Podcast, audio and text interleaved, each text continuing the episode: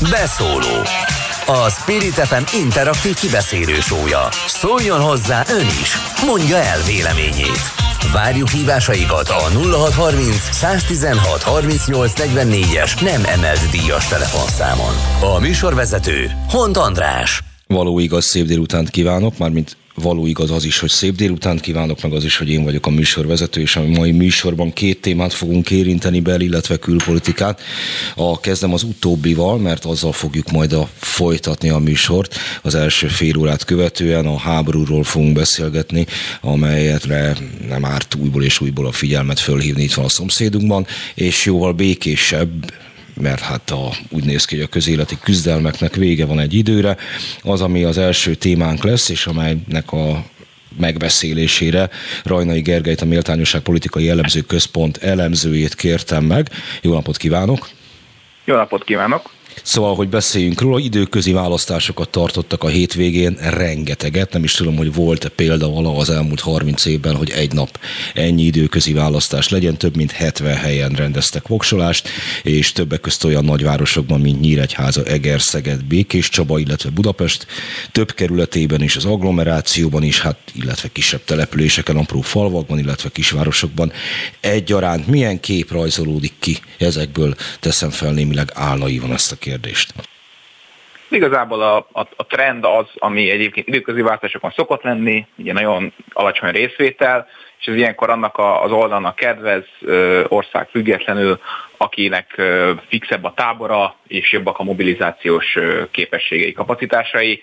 Most aki kicsit is ismeri a magyar politikát, az tudja, hogy jelen állapotban ez elég egyértelműen a, a Fidesz, tehát hogy most egyáltalán ugye nincs gyakorlatilag mozgalma hálózata az ellenzéki pártoknak, és ha lenne is, nagyon nehéz lenne most motiválni őket, hogy bármilyen voksolásra elmenjenek az áprilisi kudarc, illetve az azóta történt események után.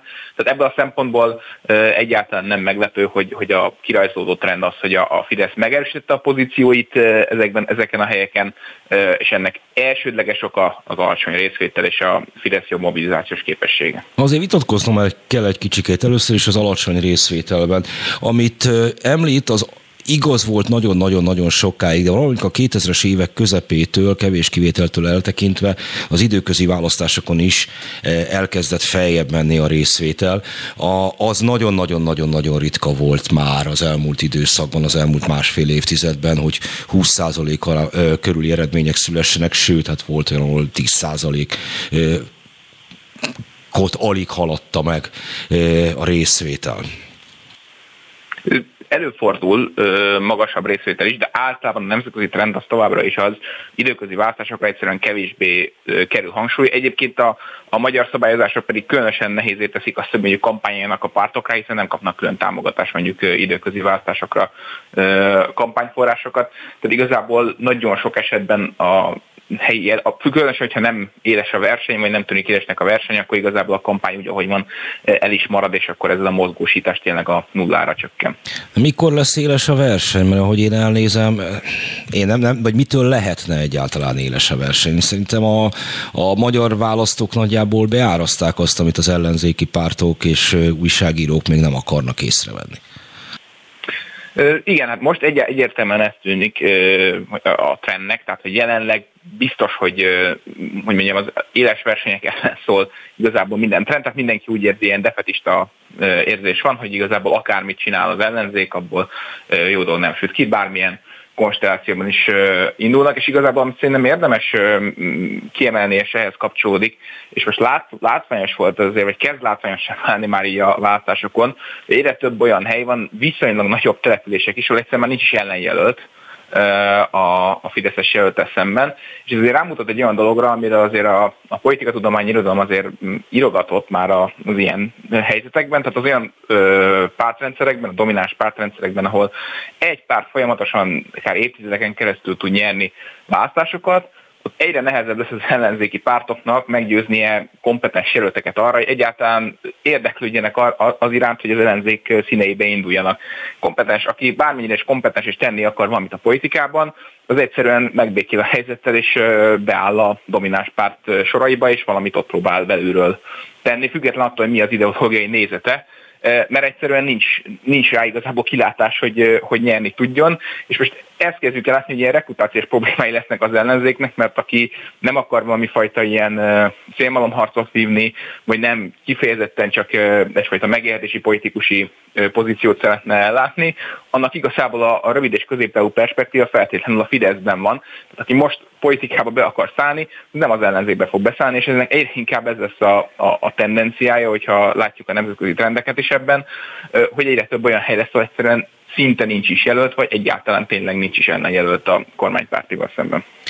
Na most megint csak árnyalása a képnek az, hogy még ebben a helyzetben is voltak olyan helyek, ahol a Fidesz alul maradt. Igaz, ez kisebb részben érintette vagy kisebb részben volt olyan, ahol az ellenzéki pártok által nyíltan támogatott jelölt verte meg a Fideszes indulót, például ilyen volt Újpest vagy Gyöngyös, ellenben vannak olyan helyek, ahol az önkormányzati működés logikája szerint valami helyi ügy miatt független jelölt vagy civil jelölt eh, indult rá, noha igen erős a Fidesz eh, helyi támogatottsága, ilyen volt Kiskörös, ahol egy független jelölt eléggé egyértelmű egyértelműen megverte a, a Fidesz jelöltjét, vagy ilyen Békés Csaba, ahol egy politikailag beazonosíthatatlan polgármester áll a megyeszékhely élén, és az ő általa alapított, patronált egyesület jelöltje győzedelmeskedett a kormánypártokkal szemben.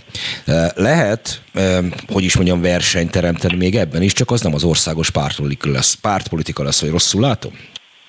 Igen, ezek helyhatósági szinten tudnak működni, minél kisebb, annál, minél kisebb egy település, annál inkább tud működni ez hogy valami szinten az országos pártpolitikától függetlenül be lehet indulni, és a jelenlegi környezetben, amikor egyértelműen a Fidesz mellett van az országos hangulat, akkor, akkor tényleg szinte csak az ilyen jelöltek tudnak győzni, de hogy ebben hogy milyen perspektívát látni egyébként azért nem nagyon lehet, mert, mert hogy ebből országos mozgalmat nem nagyon lehet építeni, ugye erre azért voltak kísértek, tulajdonképpen Márkizai Péter is egy kicsit erre próbált rájátszani, hogy akkor jön valaki kívülről, és akkor, akkor megoldja majd az országos problémákat is, ez nagyon nehéz, tehát igazából ez, ez bizony pártpolitikába bele kell állni, e, és, és ezért mondjam aggasztó igazából ezek, hogy még ezek a győzelmek is olyan helyekre jönnek, amik országos szinten e, semmiféle kilátást, e, reményt nem tudnak adni, kizárólag önkormányzati helyhatósági szinten tudnak működni az ellenzéknek, úgyhogy ezért nagyon át kell gondolni, hogy igazából hogy tudnak olyan jelölteket bevonni, akik hajlandóak indulni velük kompetensek, és esetleg tudnak mozgósítani is, mindeközben pedig az országos pártolikába is bele tudnak állni. Tehát ez, egy, ez most egy olyan konstellációnak tűnik, ami középtávon biztos, hogy nem megoldható. Bizonyos szempontból ezek ilyen jelzések az ellenzéknek, hogy itt azért most nagyon gyorsan egy-két éven belül így egy komoly építkezést tele végig kéne csinálni, csak nem nagyon látszik az irány, hogy ez merre tudna indulni.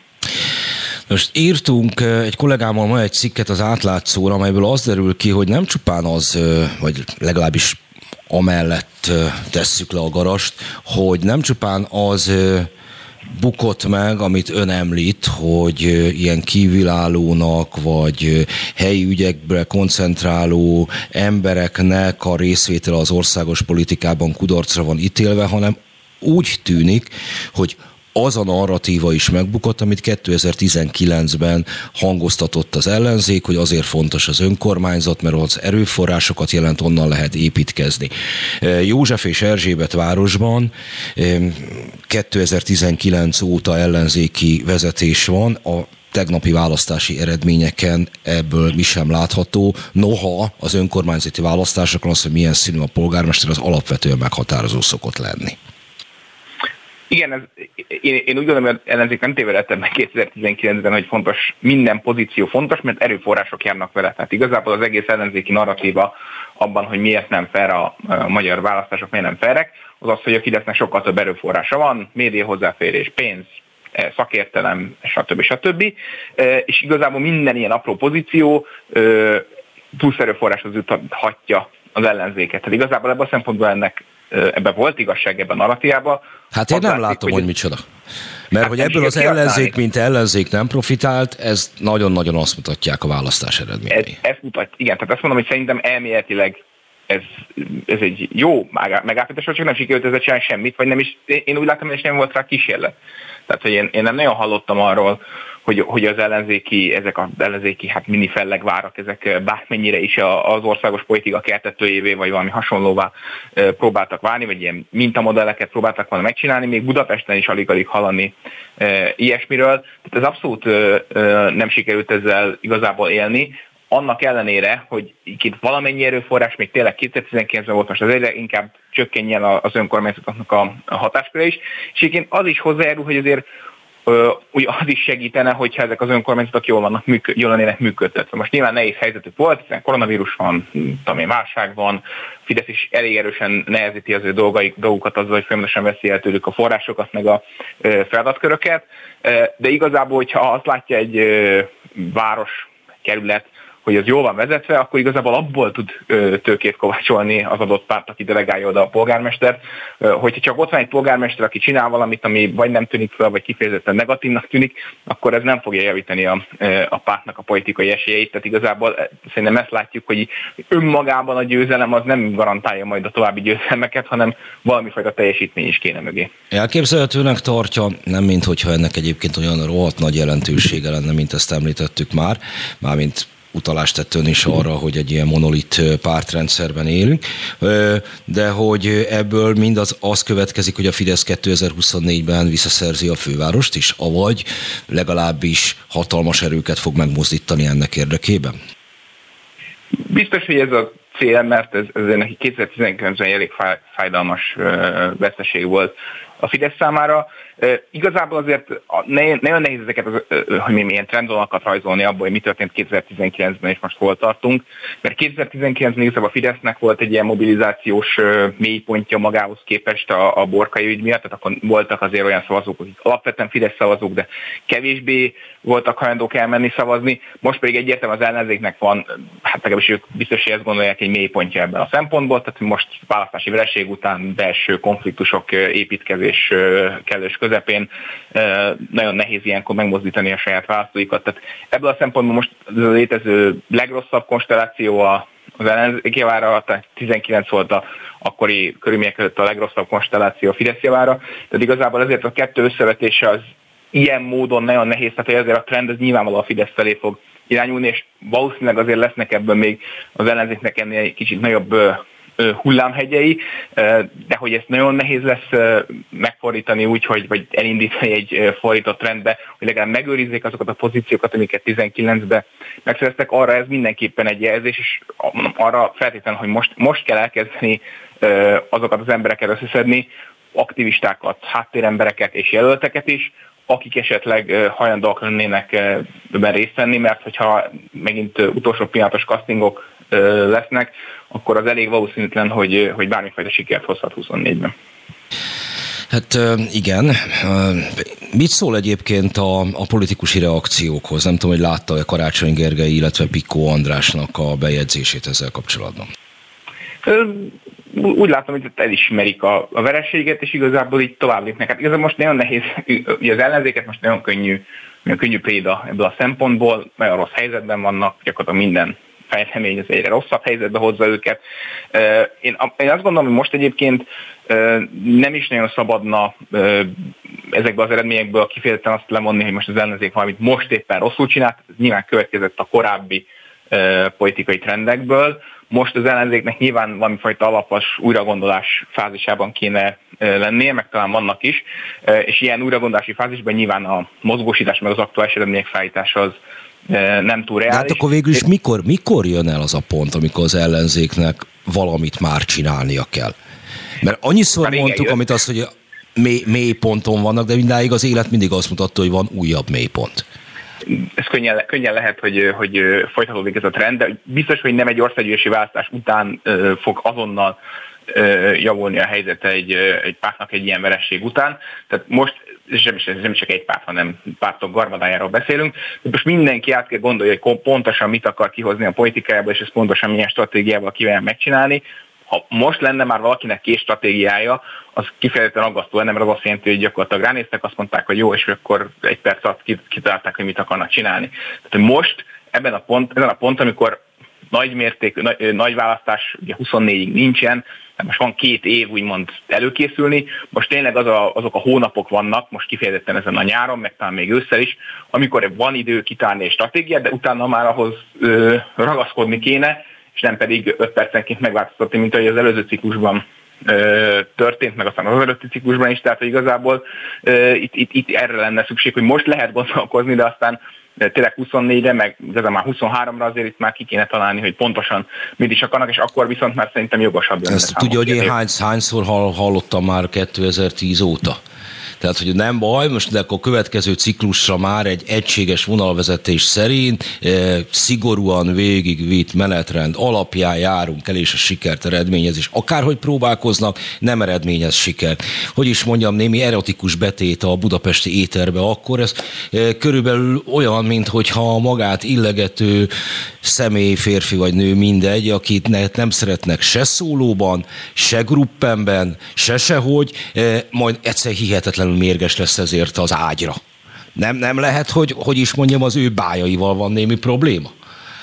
Bizonyára, de hogy ezeket lehet változtatni, tehát ugye itt is a, a példában szereplő személy ugye e, tud, tud dolgozni e, a saját küllemén is esetleg, tehát ezen mindenképp van, ezt kéne most csinálni, hogy ezen pont nem azon kéne dolgozni, hogy most szóló vagy gruppen vagy hogyan. Tehát az, az, azon egy, egyértelmű, nem. Tehát, hogyha azon gondolkoznak most stratégiában, hogy ki, ki kivel fogjon össze, e, milyen konstellációban, akkor biztos, hogy a, a vereségek sora az nem fog megállni, mert sokkal inkább valami fajta tartalmi újítás kéne. Én egyébként látok is erre abban a szempontból ilyen nyitásokat, ami nem tudom, hogy sikeresek lesznek, vagy bármerre visznek, de például a karácsony Gergely bejegyzése is nem csak most, hanem, hanem például az angol-magyar idején is stb. Ezek ilyen apróság, apróságnak tűnhetnek, de sokkal inkább, hogy mondjam, megengedő, kevésbé ez a, tehát nem, nem az volt most sem a poszt, hogy hát a demokráciának ez a, nem tudom, alkonya, hogy most megint a Fidesz nyert, már ellenjelöltek se voltak, stb. Az angol magyar után nem az volt, hogy hát miért, miért kell stadionra költeni, mert a legeztetőgépre kell, stb. Tehát, hogy úgy tűnik, hogy, hogy egy picit ez az abszolút teljes, abszolút anti-Orbánizmus, amit képviselt az ellenzék sok politikusa, ez egy kicsit mintha enyhülne, és egy kicsit elkezdenének talán más irányba is gondolkozni, de szubstantív részeket egyébként továbbra sem látunk, csak a gesztusok egy picit változnak, ami legalább valami fajta minimális változás, ami ebből a szempontból nagyon-nagyon halovány reményre adhat okot, de valóban sokszor adtak már ilyen regényre okot, meg sokszor elkezdtek már gondolkozni, csak sokszor sikerült semmit kifundálni, ami valami eredményre vezetett volna. Én azt hiszem, hogy értem, amire utal, de itt azt a kérdést kell feltenni, az ellenzéki törzsközönség mennyiben gátja a sajátjai megújulásának, ami ugye Karácsony a Gergelyel kapcsolatban utalt, és ami egyébként Karácsony Gergely miniszterelnök jelölt jelöltségét is jellemezte, az valamiféle id, legalábbis időleges elfogadása a NER-nek. Tehát, hogy a, a hihetetlen erős elutasítás ellenére, hiszen ez most már 12 éve üzemel, legközelebb már 16 éve óta fog üzemelni,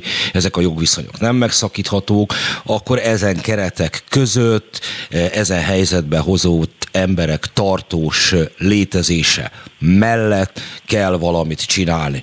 Na de ezzel, ezt, ezt nyíltan nem mondhatja ki egy ellenzéki politikus, mert az a fanatikus félmillió azonnal szétszedi.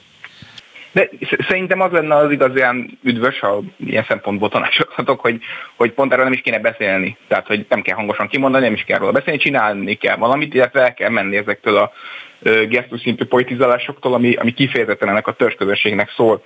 Akármennyire sikeres tud lenni, ez még egy előválasztáson, vagy, egy, vagy, vagy úgy általában a, a hétköznapi hírversenyben és legvadászatban, valójában, amivel szavazókat tudnának nyerni, az az, hogyha nem a NER kereteiről beszélnének, meg hogy hogy lehet majd alkotmányozni, vagy nem kell alkotmányozni egyáltalán, hanem hogyha ez a téma a háttérbe szorulna, és valóban szubstantív kérdésekről lenne szó, olyan kérdésekről, amikben már esetleg tényleg fel tudják venni a versenyt a, a, a Fidesz narratívájával, mert azért lehetnének ilyen kérdések, és, és simán lehetnének, főleg most az infláció idején azért lehetnek, és én erre is látok valami fajta törekvéseket, hogy amikor, amikor elítélnek különböző kormányzati lépéseket, akkor mint mindig oda kerülne ilyen, ilyen vörös farakként egyszerűen a végére az, hogy hát deinfláció van, és milyen nehéz a magyar embereknek. Ez persze önmagában még egy kicsit csak egy ilyen üres lamentálás, és jó lenne, hogyha emellé valamifajta cselekvést tudnak felmutatni esetleg az önkormányzatokban, hogy ők valahogy ezzel tudnak valamit kezdeni. Ez ilyen nem könnyű feladat, de hogy ezekről a szubstantív kérdésekről kéne beszélni, mert amíg ezek a szimbolikus kérdésekben akár merre táncolnak,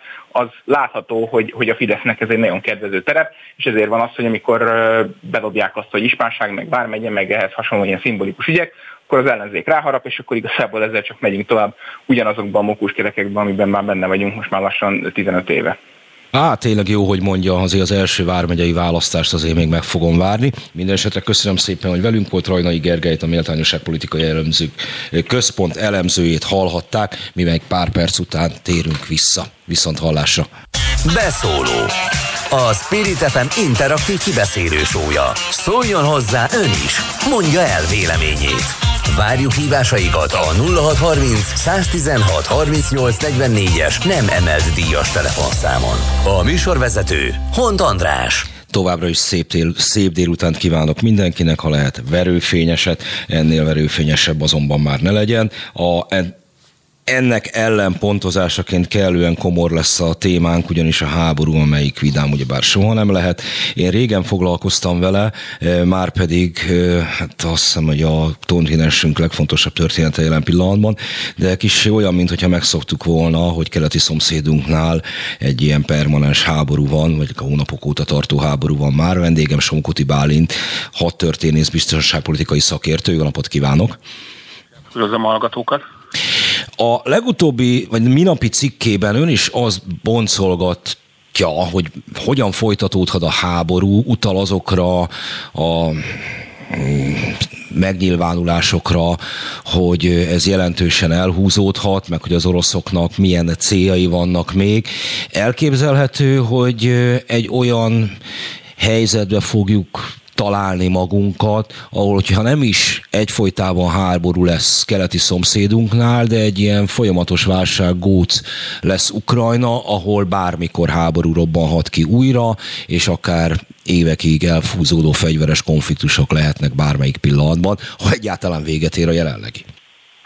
Ez bármikor elképzelhető, a, ez a háború gyakorlatilag az összes várakozásra rácáfolt eddig, úgyhogy én is azok között voltam, akik nem várták, hogy kirobban a fegyveres konfliktus, és a elemzők többségével együtt tévedtem. Tehát ebben a háborúban bármi előfordulhat, bár ahogy nemrégiben Zelenszky elnök megnyilatkozott, aki szerint a háború az év végéig véget ér, mert Ukrajna nem mondta ki ugyan, de nem bírja tovább.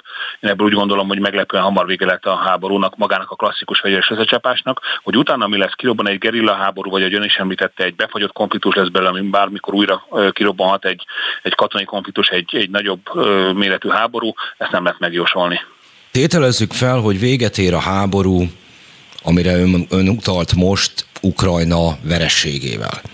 Úgy körülbelül ezt, ezt, ezt pedzeget. Igen.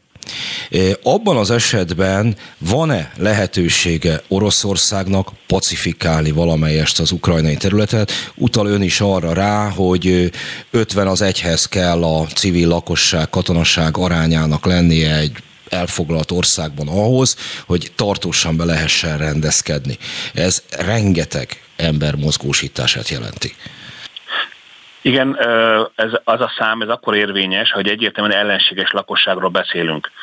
De szerintem ezt elmondhatjuk, hogy a, hogy a Donetszken vagy Donbasson túlmenően, és ott sem mindenhol, eléggé ellenséges a lakosság.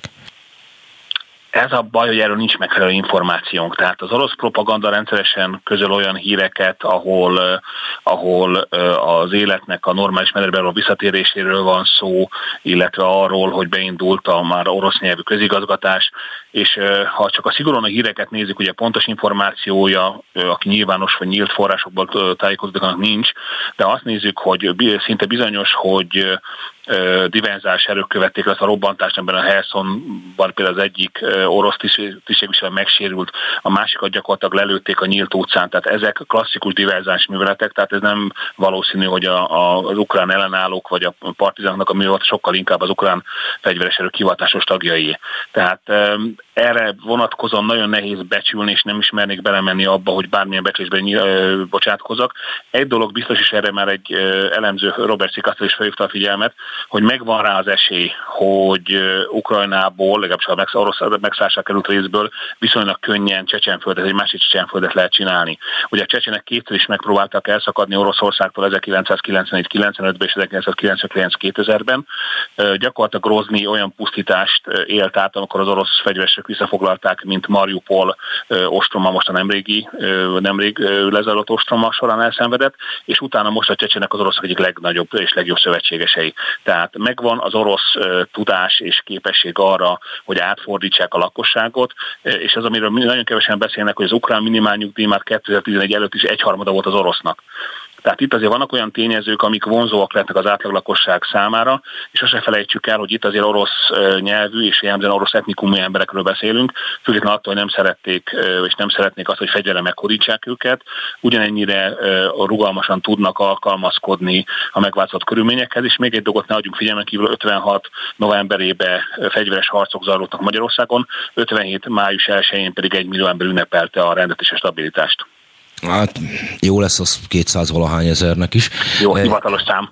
Igen. Eh, de hát az is egyértelmű volt, hogy az honnan jön. Tehát az az eléggé szépen körbe van írva, hogy a, az 57 május elsőjei ünneplő közönség, mely társadalmi csoportokból érkezett, azért a, a még a rákosi rendszer is számtalan embernek felemelkedést jelentett. Ez, ettől függetlenül a magyar nép masszív ellenszenvét élvezte a rendszer, és jelen pillanatban, amit látunk, nem tudom, én sem tudok jóslásokba bocsátkozni, vagy becslésekbe bocsátkozni, hogy ez pontosan mekkora része az ukrán társadalomnak, de amit látunk, az egy masszív lakossági ellenállás számtalan helyen. Ilyen volt már egyébként Kiev ostrom akkor is. Csecsenföld, ami azért ugye jóval kisebb, mint Ukrajna, ott, ott végül is az orosz elit lábon megvette a csecsen elitet, és még, még nagyobb javakat is helyezett számukra kilátásba, amit önálló csecsen vezetésként elérhettek volna. Tud-e bárkinek ilyet kínálni Ukrajnában? Én, ez azért jó kérdés, mert kérdés az, hogy melyik ukrán területekről beszélünk a számomra az volt igazából, és szerintem sok elemző számára az volt igazából a meglepetés, hogy az ukrán nemzetnek a fejlődése, vagy a nemzeti öntudatnak a fejlődése az gyakorlatilag most fejeződött be. Tehát aki emlékszik még arra, hogy 20 évvel ezelőtt nem a jelenlegi kievi főpolgármester nem Volodimirnak hívták, hanem Vladimir Kliskóként lett boxvilágbajnok. Tehát gyakorlatilag a szemünk láttára zajlódott le a keleti szomszédunknál a nemzeti ébredés, és az a folyamat, amit szerencsésebb népek megéltek 150 évvel korábban, vagy, vagy 200 évvel korábban, az náluk most zárult le. Szerintem ennek köszönhető az ukrán ö, fegyveres erők minden elképzelést felülmúló ö, kemény ellenállása. Megzáróba jegyzem meg a, a nyaklónékról odaöntott több ezer nyugati csúcs technológiai fegyvernek. Ettől függetlenül kell bátor ember, aki használja ezeket az eszközöket, mert egy harckocsit két-három kilométernél közelebbre engedni bárkinek, akinek van túlélési ösztön, az nem egy, nem egy életbiztosítás, tehát rendkívül bátran és keményen harcoltak az ukránok. De úgy gondolom, hogy, hogy azokon a területeken, ahol az ukrán nacionalizmus nem erős, és elsősorban nyugat-ukránára gondolok, tehát Kiev, Vov és ezek a környékek, ahol akár az orosz nyelv, akár az orosz etnikum nagyobb mértékben van jelen, ott én nem számítok arra, hogy hosszabb távon komoly partizánmozgalom bontakoznak ki, már csak azért sem, mert a, a, nem csak az elitet tudják gyakorlatilag lekenyedezni, hanem a helyi lakosságnak is a, a, biza, a biztonsággal, a nyugalommal, a korábbi, és azért ezt ne tagadjuk le áldatlan állapotokhoz képest, ha csak egy picire jobb és kiszámíthatóbb az élet, már meg lesz a motiváció arra, hogy elfogadják a kialakult helyzetet. Mitrovics Miklóssal beszéltünk itt a rádióban arról, amit most ön említ, hogy, hogy gyakorlatilag most született meg a szemünk előtt az ukrán nemzet, hogy igen, pont lehet, hogy ez a harc kellett hozzá. E, ha viszont ez így van, amire ön is említ, még akkor is, hogyha vannak olyan vidékek, akár keleten, akár nyugaton, ahol mondjuk az ukrán nacionalizmus nem olyan erőteljes. Abban az esetben egy sérült Ukrajnát meddig tudnak az ukránok eltörni, eltűrni? A sérült Ukrajna alatt azt értem, hogy gyakorlatilag megmarad nekik a kelet-európai síkság egy része, és nincsen se tengeri kiáratuk, se a keleti iparvidék nincsen meg. Ez, ez nem jelent egy folyamatosan egy olyan helyzetet, amelyik, amelyik újból és újból és újból arra ösztökéli az ukránokat, hogy, hogy ezt a helyzeten változtatni akarjanak, ha egyáltalán idáig eljut Oroszország? Ez azért jó kérdés, mert ez nagyon komoly ö, jövőbelátást igényel. Én úgy gondolom, hogy a katonai szükségszerűségek, katonai törvényszerűségek, azok meghatározzák azokat a lehetőségeket, amivel az ember rendelkezik. Ö, az ukrán nemzettudatban ö, szerepet kapnak olyan területek is, amik igazából ö, nem is voltak ö, se ö, ö, mondjuk így, ö, tehát akkor más, másnak közelítem meg a kérdést. Ö, nagyon tévesek a Nagy Magyarország matricák az autókon, ugyanis Horvátország sose volt, magyar Horvát királyság sose volt a Magyar királyság része, mindössze personál unióban állt vele. Ezt mutatta a horvát bánnak a személy, aki a királynak a közvetlen képviselője volt, és hogy gyakorlatilag ezer éven keresztül folyamatosan működő horvát parlament, a szábor is. Tehát ugyanúgy az ukrán néplélekben is kialakulhat egy hamis kép Ukrajna valós határairól. Ebből ezt nehéz meghatározni, hogy kit és mire fog befolyásolni a az ideológia, az azonban biztos, hogy egy fegyveres küzdelemhez gazdasági erő kell, és a gazdasági mondjuk így mozgatórugóit Ukrajnak éppen most nyerségetik le róla. Tehát hiába él egy elkötelezett és elhivatott lakosság Nyugat-Ukrajnába, ha az anyagi eszközé hiányoznak ahhoz, hogy egy harcot folytasson, akkor ezt nagyon nehezen fogja tudni csinálni, és azt azért bebizonyították már az oroszok, de egyébként más nemzet is, hogy egy irreguláris hadviselés, egy gerilla hadviselés és azért le lehet törni, különösen úgy, hogy nincs külső támogatottsága. Azért abban ne legyenek kétségeink, hogy a nyugat abban a pillanatban, hogy az ukrán háborúnak vége, különösen az egyre fokozódó anyagi nehézségek, a megértési költségek mellett már nem ez kifejezetten érdekelt abban, hogy támogassa az ukránokat. És ki fogja akkor az ukrán újjáépítést véghez vinni? Ez egy nagyon jó kérdés abban a pillanatban, hogy a, a tüzelő, bocsánat, a, a, tehát a foszilis energiaárak beütnek és elkövetkezik a tél, itt, itt nagyon, én attól tartok, hogy nagyon komoly következménye lesz a, a megnövekvő megértési költségeknek a, az európai politikai helyzetre, és ez nem feltétlenül jó irányba hat most Ukrajna szempontjából mondva. Ők megvívták a saját szabadságharcukat, sajnos jó eséllyel nem fognak tudni győzt, úgy kikerülni belőle, ahogy szeretnének. Minden szabadságért lelkes embernek az, hogy egy agresszor ellen harcol valaki, az, a, az, a, az ország, az a támogatására méltó azt most hagyjuk, hogy alkalmatlan az ukránok is mit, mivel járultak ehhez a helyzethez, hozzáértve mit tettek a saját kisebbségeik ellen, de, de a, a jelen helyzetben nagyon azt tartom valószínűleg, hogy amint a, a közvetlen katonai műveletek véget érnek így vagy úgy, onnantól kezdve az ukrán kérdés, az ugyanúgy, mint a magyar kérdés 56-ban a feledés, út, feledés mélyére kerül. Elképzelhető-e az, hogy Oroszország megelégszik azzal, hogy a keleti megyéket csatolja Oroszországhoz, vagy csinál belőlük bábállamot. Mert hát hiszen a két-háromszáz éves orosz álmot, azt már garantálta azzal, hogy a krímet azt de facto Oroszországhoz csatolta nem tartom valószínűleg, ne, nem lehet látni az orosz vezetés szándékait, és arra gondosan ügyeltek, hogy még csak célozgatás szintjén se utaljanak olyan célokra, amiket utána számon lehet kérni rajtuk.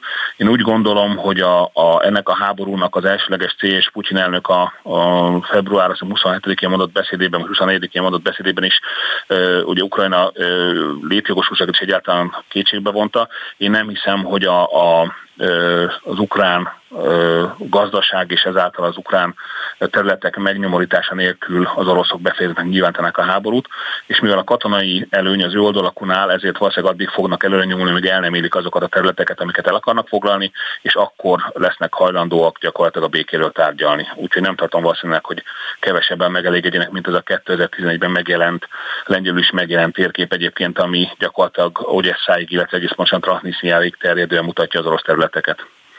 Jó, hát de ez azt jelenti, amit előbb mondtam, hogy a teljes tengertől el van vágva igen, Ukrajna. Igen, igen, igen, igen. Ez lényegében azt a területet jelzi, amit, amit nyugat ukrajnának szoktunk hívni, ahol ukrán, ukrán etnikumú lakosság lakik szinte kizárólag, és rendkívül az ukrán nemzettudat ez a terület volt, ahol Bandara is működött a második világháború során, ahol a, a nagyon komoly partizán háború folyt, a, a még a második világháború után is, jól emlékszem, Konyev Marsal volt, akit 46-ban ott öltek, meg a, aki, aki ö, ö, Ukra, vagy a Ukrajna Stalingrádnál rendkívül jó harcolt a németek ellen, ő maga is ilyen ukrán partizán rajtütésbe vesztette az életét. Hát mert a kelet-európai síkság arra, hogy gabonát termeljenek rajta, illetve hogy Napóleontól Hitlerig mindenkit megverjenek, arra jó, de kérdés az, hogy önálló államként miként üzemel, ilyen még nem volt a történelemben. Hát ez egy nagyon jó kérdés nekem, mert van egy felvetésem, vagy van egy feltevésem, amit több szakértő minden egyes beszélgetés alkalmával megcáfolt. Én úgy gondolom, hogy ez a korszak, és különösen az ukrán háború elhozta azt az időt, amikor minden olyan alapvetés, amit kőbevisnek véltünk, az megkérdőjeleződik. Én egy huszárvágással megoldhatónak tartom azt, hogy Nyugat-Ukrajna népszavazás útján csatlakozik Lengyelországhoz, ez nyilván nem a lengyelek ellenére, és ezzel együtt belép az Európai Unióba is. Hát annyiban a lengyelek ellenére van, mert a lengyelek elszántság az többek közt abból fakad, hogy ők nagyon szerettek volna történelmük során egy szláv ütköző államot az oroszok és köztük, és ezt ugye a független Ukrajnával kapták meg. Szintén a több száz éves lengyel állam az önálló Lengyelország, amit a nagyhatalmak voltak szívesek folyamatosan feloszlatni, az, hogy az végre létrejött biztonságosan számukra a 20. században egy, de, de igazából a szovjet birodalom összeomlásával értékel ezt, hogy ott van mellettük egy, egy szláv ütköző állam. Én nem vagyok arról meggyőződve, hogy ők szeretnének az oroszok szomszédjai lenni, még akár terület gyarapítással sem ennek maximálisan megvan az esélye. Igazából a lengyel vezetésnek a szándékait nem nagyon látom, illetve nem nagyon tudom értelmezni, mert sokszor úgy tűnik, hogy érzelmi alapon próbálnak egy teljesen érdek és logikai központú világban érvényesülni, amit magyarként tökéletesen megértek, csak produktívnak nem tartok. Na jó, hát akkor például egy érdekes kérdésnél vagyunk. Ön elemezget, bocsánat a get kifejezésért, szóval eleme, jó, igen, csak az, hogy az ember próbál a részletekbe elmerülni itt a gyakorító képző ennek szól. Semmi gond, semmi gond. Hogy, hogy, hogy mi van a, a tartalékokkal, milyen haderőkkel, mi történhet belőle, és közben meg azt látjuk, hogy van egy közösségi média által felerősített szentimentalizmus, aminek nyilvánvalóan megvannak ennek a maga felszínes igazságai, csak éppen nem fordítható le a való élet a geopolitika ridegségének nyelvére viszont folyamatosan hajszolja bele olyan kalandokba a döntéshozókat, mely, melynek a következményei beláthatatlanok. A lengyeleknek egy kicsikét nekem ilyennek tűnnek most ez egy tökéletes leírás volt. Én a, a, a cikk végén is azt írtam, hogy amikor a, az elkerülhetetlen geopolitikai, katonai valóság beüt, az egy nagyon-nagyon durva ébredés ez nagyon sok embernek. Tehát itt a, a, a nyugati véleményformálók belehajszolták a nyugati közleményt abba, hogy, hogy itt Ukrajna nem csak, hogy sikere fogja magát megvédeni, hanem akár győzhet is, tehát visszaveri az orosz megszállókat, és visszaveri a, a hódítókat, és az agresszor az farka, fülét farkát behozza, visszakullog az odújába, és, és nem tudom milyen rózsaszín képeket festettek fel. Ehhez képest akár a közeli napokban kicsi az esély, de akár előfordult egy ukrán katonai összeomlás, ami aztán beláthatatlan politikai következményekkel jár. Én úgy, mondom, úgy gondolom, hogy inkább ez a nyár végére, őszelejére várható, de, de, de az erőviszonyokat és a helyzetet figyelembe véve egy nagyon súlyos ébredése lesz a, a, a nagybetűs és általánosított nyugatnak, és nagyon kíváncsi vagyok arra, hogy ez milyen hatásokkal fog járni, hiszen nem csak a, a politikusok, hanem a média jelentős része is gyakorlatilag a teljes szavai lehetőségét föltette erre a mondjuk így vágyálomra. Hozhatja ez, hát nem is tudom, Orbán ki, Viktoron kívül van még olyan vezető, akit nem is saját maga, hanem inkább a reakciók valamilyen középutasként azonosítottak. Szóval hozhatja, hozhatja mondjuk neki a reputáció növekedést politikai körökben. Tudom, hogy ez nem tartozik a szorosan vett vizsgálódási körébe, de azt hiszem, hogy a mi jövőnk szempontjából ez se teljesen mindegy. Én úgy gondolom, hogy azok a vezetők, vagy azok a politikusok, vagy azok a véleményformák fognak jól kijönni ebből a helyzetből, akik a mértékletességre és az észszerűségre próbálták felhívni a figyelmet.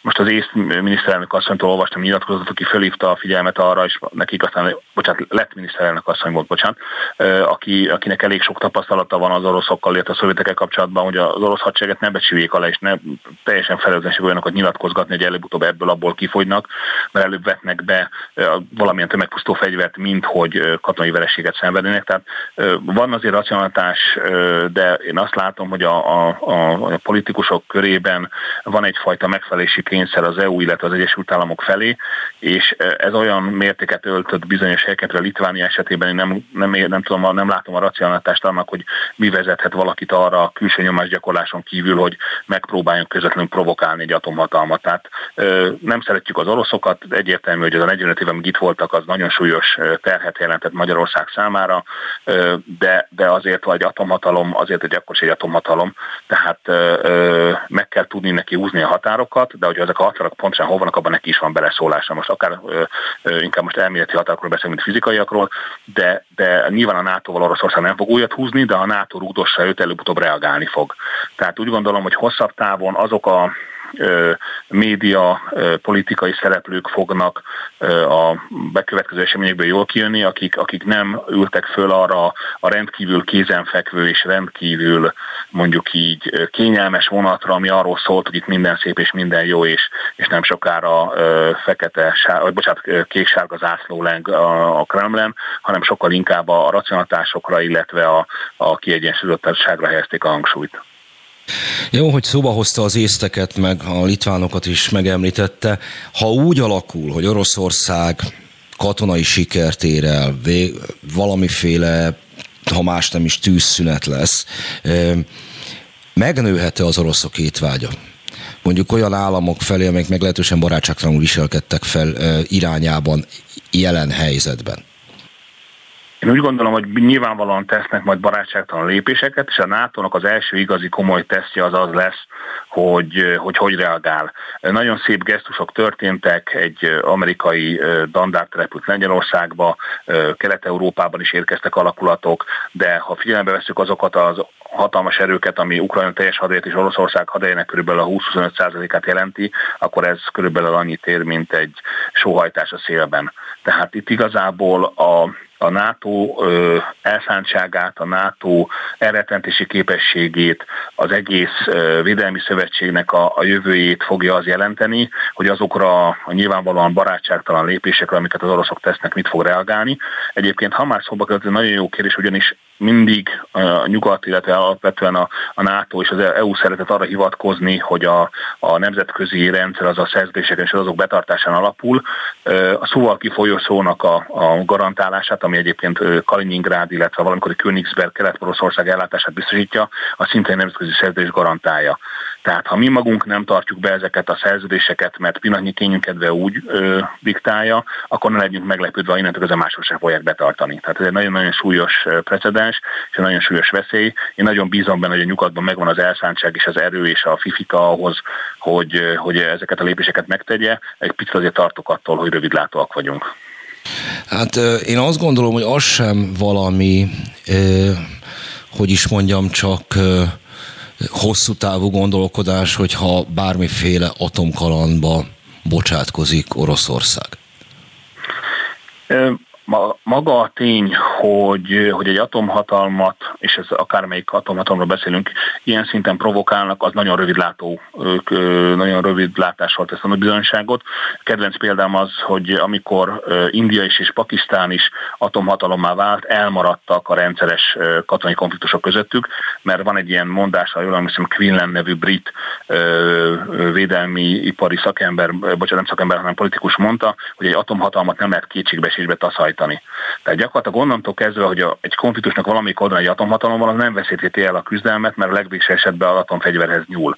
Most maga az atomzsarolás ez egy elég, hogy fogalmazok, csak tabu téma, és egy elég ö, ö, visszás és, és undorító dolog, ettől függetlenül létezik.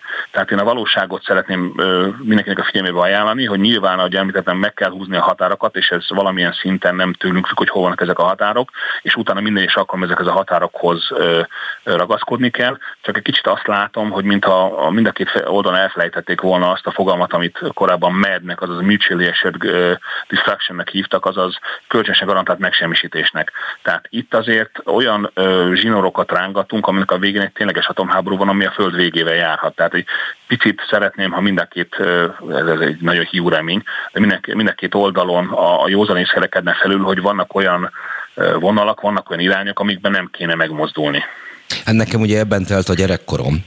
Igen, szintén. És hogy, hogy ennek lett azért végül az a vége, egy olyan fegyverkezésbe kényszerítették a Szovjetuniót, amelybe aztán bele is bukott. Én azt látom az egészben, és nagyon-nagyon rövid választ kérek erre. Most egy ilyen bizonytalansági tényezőként, hogy pont arról van szó, pont azért kiszámíthatatlan Oroszország, mert azon túl, hogy atomhatalom, viszont nem a szuperhatalom, hanem az már Kína. És hogy hogy nem a, világ két pólusa áll egymással szemben, ahol az egyik Putyin lenne és Oroszország, hanem, hanem valahol egy kétségbeeséses ország is van, amely a saját szuperhatalmi státuszát szeretné visszaszerezni, de igazából ehhez csak energiája van, meg atomja. Belátom én ezt helyesen. Ukrajnában Oroszország nagyhatalomnak számít, tehát a saját hatalmi mellett nagyhatalomnak számít, és miután nyersanyagban rendkívül gazdag, és a, a jelenlegi számok azt mutatják, hogy a blokkáddal Európa legalább akkora, vagy a szankciókkal Európa legalább akkora gondot okozott magának, mint Oroszországnak, sőt, ebből kifolyólag úgy gondolom, hogy a, az orosz cselekvési szabadság az nem csökkent, hanem nőtt ennek a háborúnak köszönhetően, hogy, hogy mit, mire mennek vele, hogy mit élnek vele, az, az még a jövő kérdése. Somkoti Bálintnak nagyon szépen köszönöm, hogy rendelkezésünkre állt pár perc múlva, a hírek után folytatjuk tovább a műsorunkat. Köszönöm szépen, viszont hallásra. Beszóló. A Spirit FM interaktív kibeszélő sója. Szóljon hozzá ön is. Mondja el véleményét. Várjuk hívásaikat a 0630 116 38 es nem emelt díjas telefonszámon. A műsorvezető Hont András. Továbbra is szép délutánt kívánok mindenkinek, háború és háború, folytatjuk tovább a műsorunkat. Vendégem ez, ezúttal Wintner Besze Erika, a Katolikus Caritas sajtóreferense. Jó napot kívánok! Jó napot kívánok, köszöntöm a hallgatókat is! Amikor legutoljára beszéltünk, hát az ilyen a menekült válságnak, mármint az ukrán menekült válságnak ugye a kezdetén volt az első hetekben, tám még még, még az első napokban is. Még február végén volt, így van, február utolsó napjaiban beszéltünk szerintem, amikor mi Kárpátaljáról tartottunk már hazafelé egy segélyszállítmányról visszaúton, ha jól emlékszem én magam. Igen, igen, igen, igen. A, a magára a szituációra emlékszem, a dátumra emlékeztem pontosan.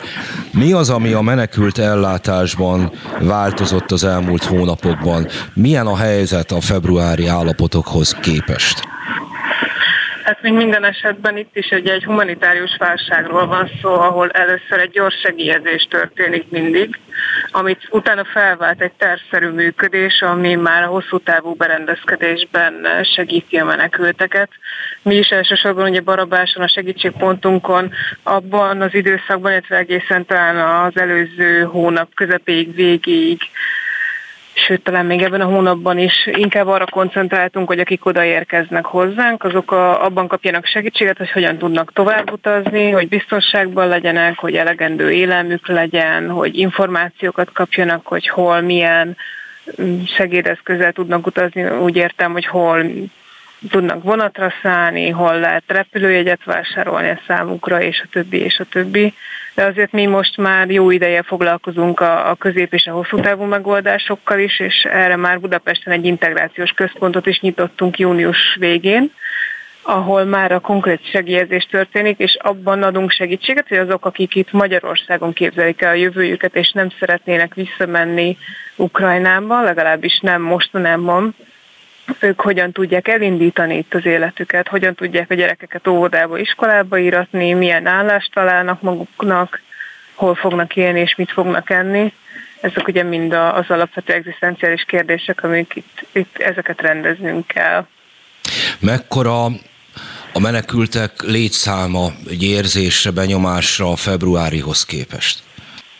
Hát a februárihoz képest legalább egy 80%-kal csökkent azoknak a létszáma, akik nap mint nap érkeznek barabásra. Ezzel szemben ugye eddig nem foglalkoztunk a hosszú távú megoldásokkal, vagy februárban még nem az volt fókuszban, de azért a budapesti központban pedig nap mint nap legalább 5-10 új esetet kezelünk. Ez azt jelenti, hogy hosszú távú megoldásokat keresünk a jelentkezőknek a problémáira, ezek hosszabb beszélgetések, természetesen szakemberek, szociális munkások vezetésével. Ha jól tudom, már pedig jól tudom, akkor önök éppen Balaton Akaliból tartanak hazafele, és itt egy gyerektábort készítenek elő. Miről van szó? Igen. Igen, ugye nagyon bővebben. fontos a, a menekült családok számára is, hogy a gyerekeknek elkezdődött a nyár. Ugye ezek a gyerekek többségében az ukrán iskolákban online oktatásban végezték el a tanévet, és most pedig hát kitört az úgynevezett vakáció. Két célunk is van ezzel a táborral. Egyrészt ezeknek a gyerekeknek egy pszichoszociális fejlődését segítő programsorozatot szervezni, egy picit földolgozni mindazokat a traumákat, vagy legalább elindítani ennek a feldolgozását, amik velük történtek kezdve azzal, hogy el kellett hagyni egy biztonságos otthoni környezetet, a barátaikat, a családjukkal együtt tudtak jönni, vagy nem tudtak jönni, és a, a másik célunk pedig a szülőknek a tehermentesítése legalább erre az egy hétre, amíg ezek a gyerekek a Balaton akali táborban részt vesznek ezen a táboron, és addig a szüleik pedig, akik nincsenek ott velük, azok valamilyen módon tudnak pihenni, kikapcsolódni esetleg. Hát a szüleit gondolom az édesanyákat jelenti, mert hivatalosan Igen. ugyebár hadrafogható férfi nem hagyhatja el Ukrajnát. Így van, így van, az édesanyákról, nagymamákról van szó, egy-egy esetben esetleg nagynéni keresztmama, ők, ők azok, akik menekítették a családokat többségében. Kivétel abban az esetben van, hogyha az édesapjuk már Magyarországon dolgozott eleve, és nem is volt oda haza februárban, amikor kitört a háború.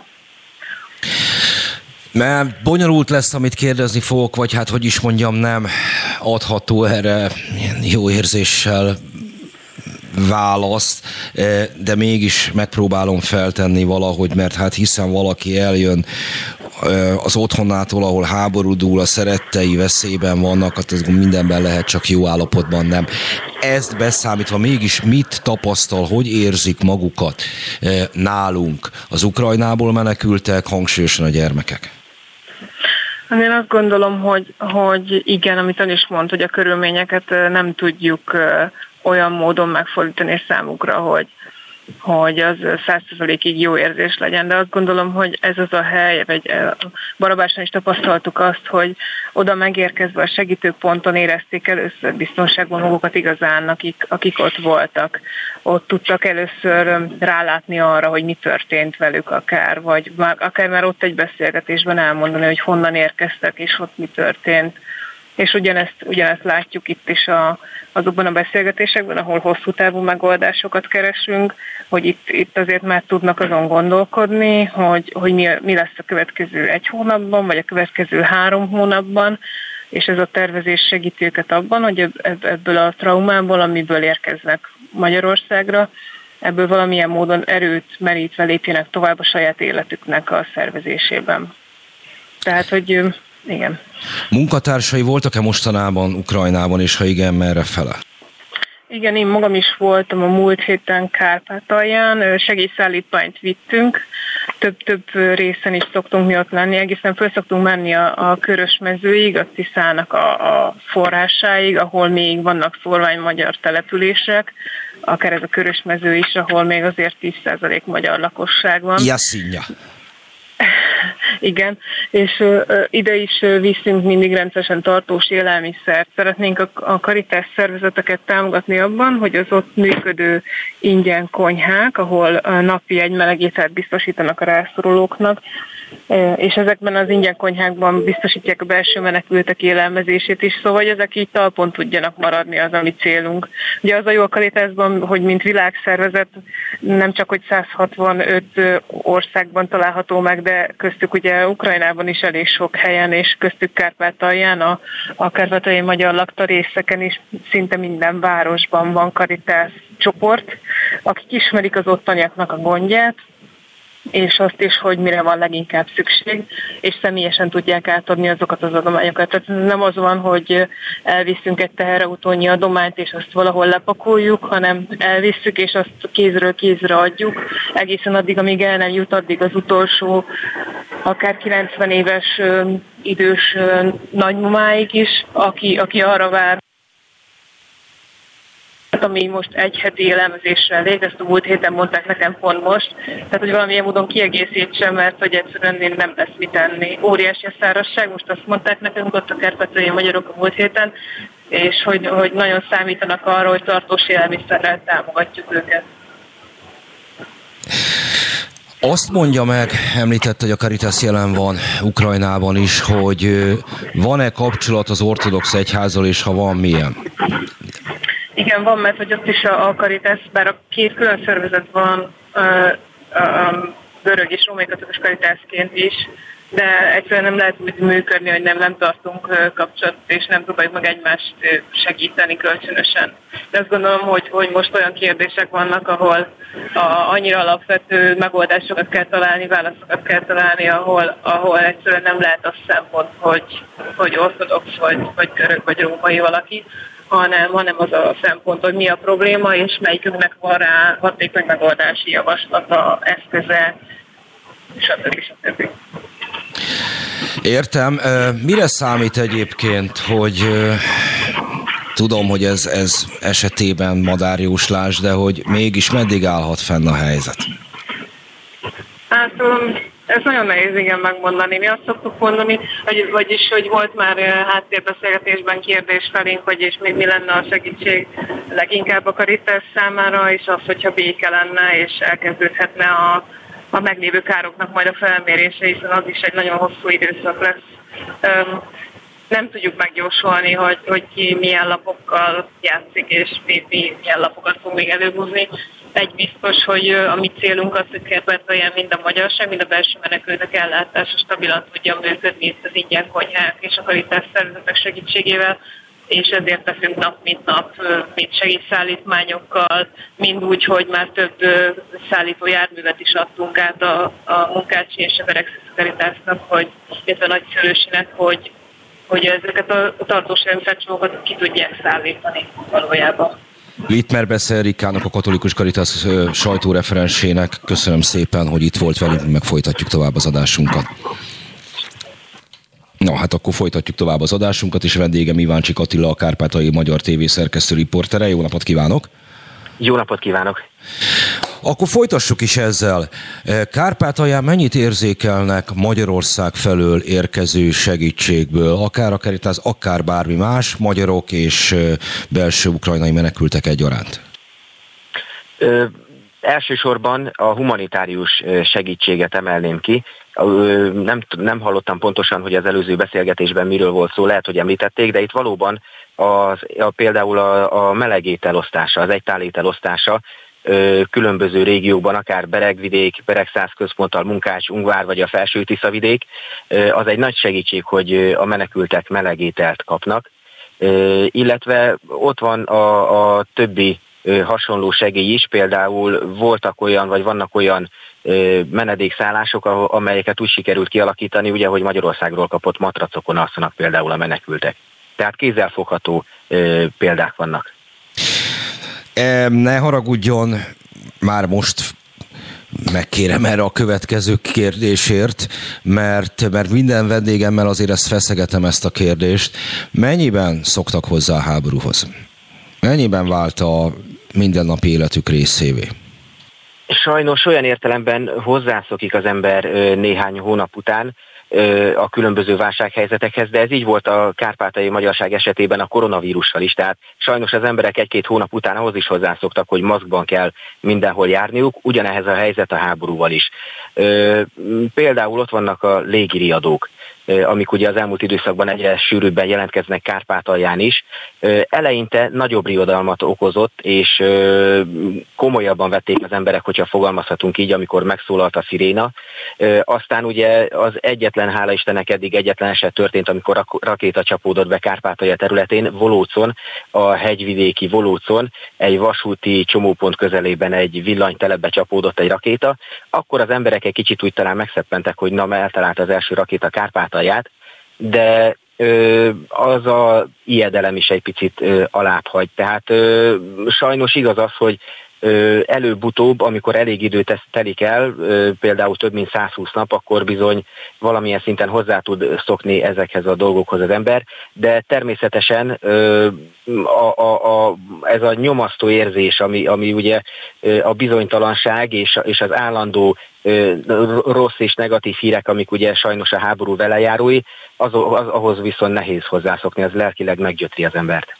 Miként értékelték azt, hogy Zelenszky ukrán elnök felhívta Orbán Viktor magyar miniszterelnököt? A kárpátai magyarság, hogyha fogalmazhatok így általában, akkor az minden kezdeményezésnek, a legapróbb dolognak is nagyon tud örülni, ami afelé mozdul el, hogy javul és pozitív irányba halad Magyarország és Ukrajna kapcsolata. Ugye Magyarország a háború elejétől megtett mindent, Ukrajnáért és az ukrajnai menekültekért, ha fogalmazhatunk így, ugye Magyarországon is tártkarokkal fogadták a menekülteket, és segítettek humanitárius segéllyel nem csak Kárpátalján, hanem belső Ukrajnába egészen Kievig is akár.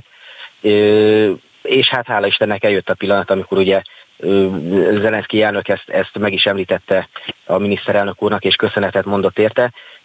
Örülünk minden egyes olyan, olyan fejleménynek, amikor, amikor pozitív értelemben lehet beszélni a, a magyar-ukrán kapcsolatokról. Az ukrán közvéleményben, az ukrán sajtóban milyen volt ennek az akusztikája, hiszen Zelenszky elnök nagyon-nagyon élesen bírálta sokszor a magyar kormánynak a politikáját, nem csak a különböző belső fórumoknak tett erre vonatkozó megjegyzéseket, hanem hát a világpolitikában is többször emlegette rossz példaként Magyar, Magyarországot, a magyar kormányt. Ehhez képest állt be változás talán a, a magatartásában, hogy ennek volt-e valamiféle különösebb visszhangja a, az ukrán nyilvánosságban?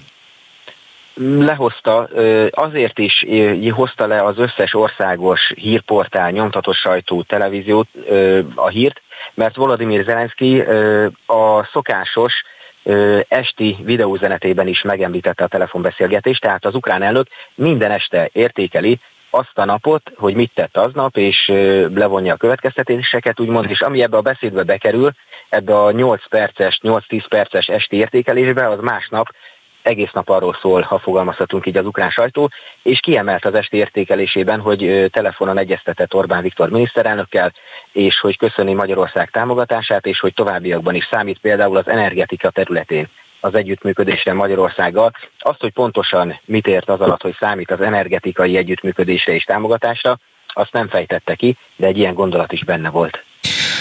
Az is történt ezen a telefonbeszélgetésen, hogy ö, Zelenszky meghívta Orbánt Kijevbe.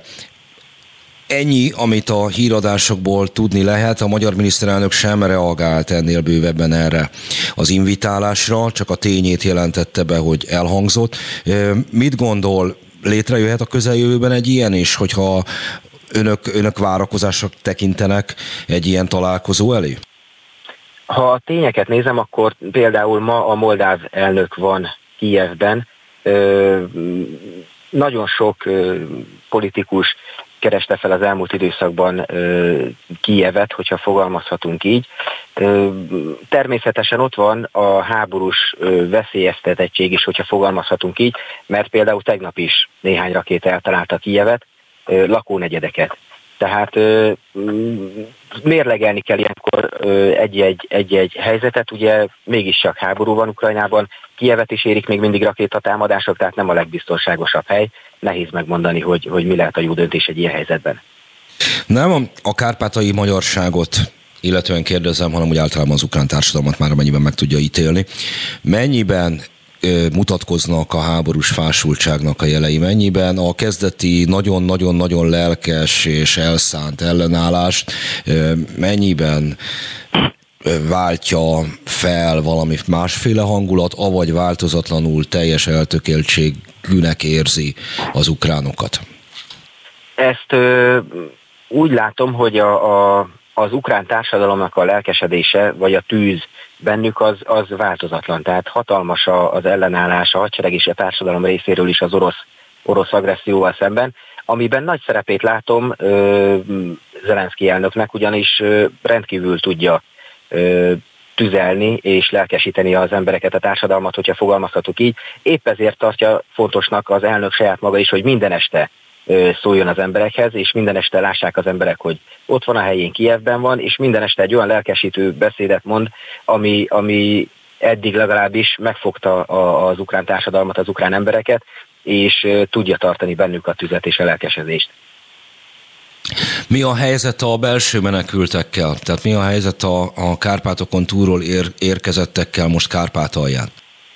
A hivatalos statisztikai adatok szerint sokan hazamentek. Volt olyan időpont a tavasszal, máj, május környékén, amikor félmillió menekültről is beszéltek, hogy ennyi belső menekült van Kárpátalján. A hivat, azért mondom, hogy a hivatalos statisztika szerint a felére csökkent a menekültek száma Kárpátalján, mert a, a nagyobb része a belső ukrajnai menekülteknek ők nem jelentik be hivatalosan a menekült státuszukat és azt, hogy Kárpátalján tartózkodnak Hát ennek ugye leegyszerűsítik a saját jelenlétüket, hogy administratívan nem kell. Igaz, hogy akkor nem jogosultak például ingyen étkezésre, de, de ők így látják jónak. Tehát a, a menekültek többsége nem jelenti be hivatalosan, hogy ő menekült Kárpátalján, ezért nehéz pontos ö, számokba bocsátkozni, de, de ha az, a, az utcákon tavasszal tapasztalható tömeget, a nagyobb városokban tapasztalható tömeget veszük alapul, akkor, akkor valóban ö, csökkent a zsúfoltsága Ungvárnak, Munkásnak és Beregszásznak is ilyen szempontból. Származtak ebből feszültségek? Azt nehéz megmondani, általában véve nem, nem lehetett hallani igazából ezzel kapcsolatos feszültségekről. Ugye nagy volt a szolidaritás és az együttérzés is a menekültekkel, úgyhogy igazából ilyen, ilyen feszültséget jelző tudósítások, cikkek nem igazán voltak olvashatók. Öntől nem fogom megkérdezni azt, hogy mégis mire számít, hogy meddig tart a háború, mert nyilvánvalóan azt válaszolná, hogy mindegy, minél előbb érjen véget. Inkább kívánságként fogalmazom ezt, hogy kívánok akkor önöknek minél gyorsabb békét kárpátaljai magyaroknak és ukránoknak egyaránt, meg Kárpáton túliaknak is. Remélem, hogy legközelebb már békés időszakban beszélhetünk. Köszönjük szépen, köszönjük. Iváncsik Attila, a Kárpátaljai Magyar TV szerkesztő riportere volt a vendégem, mindjárt folytatjuk tovább a műsorunkat. Beszóló a Spirit FM interaktív kibeszélő sója. Szóljon hozzá ön is, mondja el véleményét. Várjuk hívásaikat a 0630 116 38 es nem emelt díjas telefonszámon. A műsorvezető Hont András. Továbbra is szép délutánt kívánok, folytatjuk tovább a beszélgetésünket, és akivel folytatom, a Zöld Zsombor Lengyelország szakértő, napot kívánok! Jó napot kívánok! Sókuti Bálint biztonságpolitikai szakértővel beszélgettem az elmúlt órában, és próbáltuk boncolgatni, hogy mi lehet a háborúnak a végkifejlete, és ez egy olyan forgatókönyvet, tehát ilyen tehát némileg fantazmagória-szerű, de azért felvázolt, hogy abban az esetben, ha létrejönne egy csonka Ukrajna, akkor elméletileg nem kizárt az, hogy akár népszavazással Lengyelországhoz csatlakozzam. Ennek az esélye lengyel szemszögből mennyi? Nulla. Tehát én... eleve, bocsánat, kiegészítve, amit mondott, én nem válasz, illetve nagyon nagy különbséget tennék a, a d és a de facto csonka Ukrajna között. Tehát ki ismeri el egy esetlegesen területileg megcsonkított vagy tovább csonkított Ukrajnának a végleges határait. Ez eddig sem történt meg ukrán részről. Mi változna? Sem ukrán részről nem történt meg, sem a világ részéről nem történt meg, de ettől még Donetsk és Luhansk megyéknek egy része orosz befolyás alatt van folyamatosan, hát és ami a ukrán államnak gondolom a legfájóbb a Krímfélsziget is. Igen, de ezek de facto történetek, ez jogilag Ukrajna soha nem mondott le még 2014-ben elcsatolt, vagy bocsánat, nem, illetve 2014-től kezdve nem Ukrajnához tartozó területekről. Rendben elméleti felvetés volt, csak lamentáltunk, mert ugye az mindenképpen egy jelentős változás lenne a mostani helyzethez képest is, ha mondjuk Ukrajna nem rendelkezne tengeri kiárattal, már pedig nagyon úgy fest, hogy az oroszoknak ez a célja. Igen, most visszatérve egy picit itt a lengyel nézőpontra. Tehát az 1990-es évektől kezdve meg egyébként azelőtt is az egyik legfontosabb kérdés a lengyel külpolitikában, ez egy elméleti gyakorlati probléma volt, hogy a második világháború után kialakult Lengyelország határait a mindenkori lengyel politikai elit, bármilyen elitről is beszélünk egyébként, társadalmi elitről, politikai elitről, elfogadja vagy sem. Már egyébként a kommunizmus alatt is voltak olyan nagyon keményen kinyilvánított nem tudom, mondatok, amik többek között a német-lengyel határól szóltak, hogy azok ott vannak és nem mozdulnak, és egyébként ezek ugyan, a, a lengyel nézőpont a kelet-lengyel határokkal, tehát ugye Litvánia és Lengyelország között, Belarus és Lengyelország között, illetve Ukrajna és Lengyelország között fennálló határokról is ugyanígy gondolkodott. Ugyanígy gondolkodik a jelenlegi lengyel politikai elit is. Az, hogy az elmúlt mondjuk egy-másfél hónapban többször merült az föl, hogy a lengyel állam, most idézőjelben mondom, protektorátus szeretne létrehozni a fölött, a Nyugat-Ukrajna fölött, amiben, vagy ami egyébként történelmileg egy másik, tehát egy történelmi Lengyelországhoz tartozott. Ez a lengyelek egyértelműen egy dezinformációs műveletnek köszön, illetve tekintik. Ennek az egyik oka, hogyha ezen az úton tovább megyünk, az, hogy egy nagy erős tömb, egy valti lengyel tömb alakult ki Európán belül is egyébként, amelyik azt mondja, hogy Oroszországnak semmifajta módon nem szabad teret engednie, és azok a kevésbé puha vagy puha befolyási kísérletek, vagy befolyásolási kísérletek, amikkel Oroszország többek között a nyugat-európai közvéleményt is próbálja bombázni, annak érdekében, hogy az ukrajnai háborúval kapcsolatos, illetve az Ukrajnával kapcsolatos álláspont megváltozzon, annak az egyik kerékkötője, még egyszer mondva lengyel értékelés szerint, azok pontosan ezek a gondolatok. Tehát ennek realitása nincsen, ezt nem én mondom, ezt a lengyelek mondják. Értem én, véleményére voltam kíváncsi a felvetéssel kapcsolatban. De nem tény, tartom reálisnak. De az mindenképpen nyilvánvalóan egy másik helyzet lesz, hogyha Ukrajnának tényleg nem lesz tengerpartja. És, ez így van. És ez valószínűleg, ha ez így lesz, amit jelen pillanatban a hadi események egyáltalán nem tesznek kizártá, abban az esetben ez könnyen elképzelhető, hogy egy sok évtizedes válsággócot jelent a térségünkben. Így látják ezt a lengyelek is. Így van, tehát nekik a céljuk az az, hogy egy stabil Ukrajna és egy területileg is a lehető legintaktabb Ukrajna maradjon fönt, és ö, a realitásokat is figyelembe véve. Tehát én nem gondolom azt, hogy a lengyelek ezt lehető legrosszabb forgatókönyvként ne gondolták volna végig, hogy mi történik akkor, hogyha de facto, nem de jure, de facto Ukrajnát megfosztják a tengerparttól, Láttunk arra vonatkozó kezdeményezéseket mostanság a lengyelektől, amik arról szóltak, hogy a két oldalú kapcsolatok fejlesztésével ezeket megpróbálják egy picit mitigálni. Ez nem azt jelenti, hogy Ukrajna helyzete egyébként tengerpart nélkül egy kiterjedtebb lengyel-ukrán együttműködés keretében annyira jó lenne, vagy bocsánat, ugye most, ott, most ahhoz képest, hogy mi lenne akkor, hogyha mondjuk Ukrajnának tényfaktor megmaradna a tengerpartja, ugye a tengerpart nagy része, ez gyakorlatilag mitigálásról szól. Amikor a lengyel köztársaság elnök nagyjából egy hónappal korábban legutoljára járt Kievben, akkor például bejelentettek egy csomó olyan kezdeményezést, amin egyébként az ukrán fel fog dolgozni, hogy hogyan lehet egyébként a két oldal együttműködést fejleszteni. Ha már két oldalú együttműködés volt, a lengyel sajtóban visszhangja annak, hogy Zelenszky felhívta Orbán Viktort? Én őszintén szóval ezzel kapcsolatban a lengyel sajtóban nem láttam semmit. Egyébként miért? Vagy miért? Mi lehet ennek az oka? Itt Magyarországon érthető okokból, és előbb a Kárpátaljai Magyar TV munkatársát kérdeztem, tehát Ukrajnában is azért jelentős visszhangot váltott ki. Az, az igazság, hogy én erre direktben elnézést kérek, de nem kerestem rá. Tehát lehet, hogy, hogy én azt nem tudom kizárni, hogy erről leszólt volna valami. Szerintem itt a lengyel támogatásnak a mikéntjére van szó. Tehát az az igazság, hogy, hogy Magyarországon egyre inkább úgy látom, hogy megint egy ilyen politikai revolverként jelenik meg a lengyel sajtóban, és ebben a képben, amennyiben tényleg nem jelent meg ezzel kapcsolatos hír, nem feltétlenül fér bele az, hogy akkor egy Zelenszky Orbán telefonbeszélgetést megtartani. Érdekes. Nagyon, ha azt nézzük, hogy az elmúlt hónapokban melyik nép és nem csupán az elitje, hanem maga a nép is a legelszántabb volt az orosz agresszióval szemben, akkor nyilvánvalóan az ukránok után a lengyeleket említhetjük meg. Ahogy telik az idő, ahogy húzódik el a háború, és ahogy az a forgatókönyv egyre valószínűtlenebb lesz, hogy Oroszország a kezdeti kudarcok után feladja az egész kalandot, tehát hogy valamilyen eh, eredményt el fog érni. Változott-e a lengyel közvélemény valamelyest? Nem.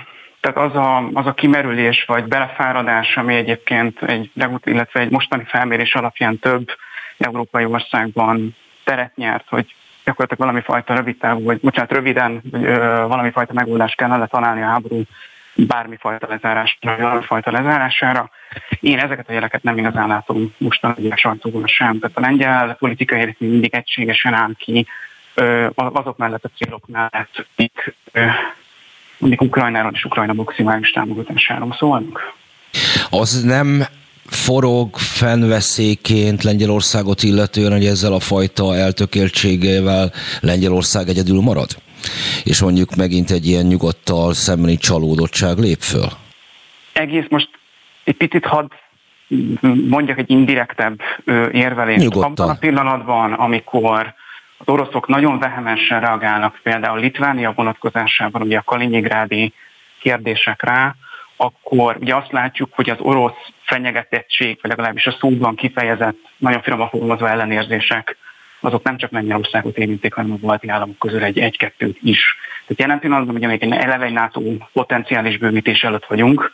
Kettő, én úgy gondolom, hogy bármifajta ilyen orosz megnyilatkozás, mondjuk ami a baltiakat érinti, az egyben tartja, illetve összekovácsolja a lengyeleket többek között a baltiakkal. Tehát én ilyen szempontból nem gondolom azt, hogy, hogy Lengyelország egyről maradna, mindig ott lesz egyébként közvetlen szomszédságában az a három balti állam, amelyik alapvetően nagyon-nagyon-nagyon hasonlóan gondolkodik Oroszországról, Ukrajnáról, a, a háborúról. Ilyen példát tudok még mondani, hogy amikor a litván társadalom egy Bayraktár TV2-es drónra társadalmi gyűjtést hirdet, és ez a gyűjtés azt hiszem három héten belül sikerrel zárul, tehát 5 millió euróról beszélünk, akkor szerintem akár a lengyel társadalom, akár a Lengyelország, mint egy politikai aktor nem fog egyre maradni a következő időszakban.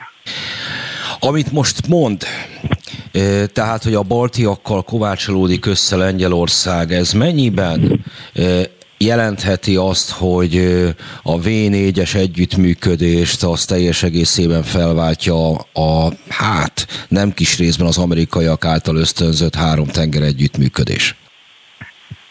Én ketté bontanám a választ. Ezt, tehát legnagyobb sajnálattal kell azt mondjam, hogy amikor tavaly ősszel Varsóban egy biztonságpolitikai konferenciát tartottak ősszel, ami zseniális néven a Borsói Biztonságpolitikai Konferencián nevet kapta, akkor az egyik panelben, azért nem tudok most neveket mondani, én ott voltam a helyszínen, csak Chatham szabály alapján nem tudom megnevezni azokat, akik ott voltak. A lényeg, hogy egy korábbi lengyel vezető politikus, egy jelenlegi lengyel vezető politikus kérdezett föl azzal kapcsolatban, hogy mi lenne akkor, hogyha az úgynevezett Lublini hármak, Lengyelország, Litvánia, Ukrajna, illetve teljes kiépítés esetében Belaruszt foglalná magából, hogyha Lublini hármak, Lublini négyek lennének, milyen módon V4-esíthető? Ez a kérdés nagyjából így hangzott el. Erre a jelenlegi lengyel politikus, vagy jelenlegi lengyel vezető politikus kicsit kitérő módon reagált, és a puhább együttműködési területeket említette. Most a v az egyik legnagyobb nem hibá, tehát nem úgy hibája, mint hogy erről egyébként a, a v tagjai tehetnének, csak egyszerűen a v nem foglalkozott kemény, illetve katonai biztonságpolitikai kérdésekkel. Tehát olyan körülmények között, hogy a szomszédban egy olyan háború zajlik, aminek a végét jelen pillanatban nem feltétlenül lehet látni, illetve gyakorlatilag egy állam teljes létét veszélyezteti. Ez többek között a lengyel értékelés.